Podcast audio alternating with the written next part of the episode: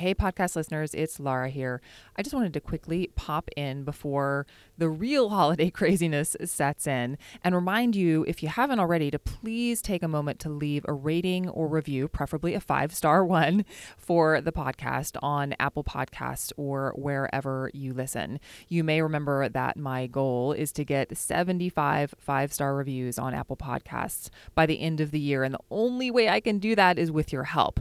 Last time I checked, we had 65. So thank you so much to those of you who've taken the time to do that. I really appreciate it. And the more reviews and ratings we have, the more women will find the show and be able to join us in this conversation that we're having about the connection between self care and success. So, thank you for considering it and taking the time to do it. I also wanted to just wish you a wonderful holiday season. I hope you have some time carved out to spend with family and friends or on your whatever fills up your cup. Thank you so much for listening, and I will see you back here with brand new episodes on January 21st.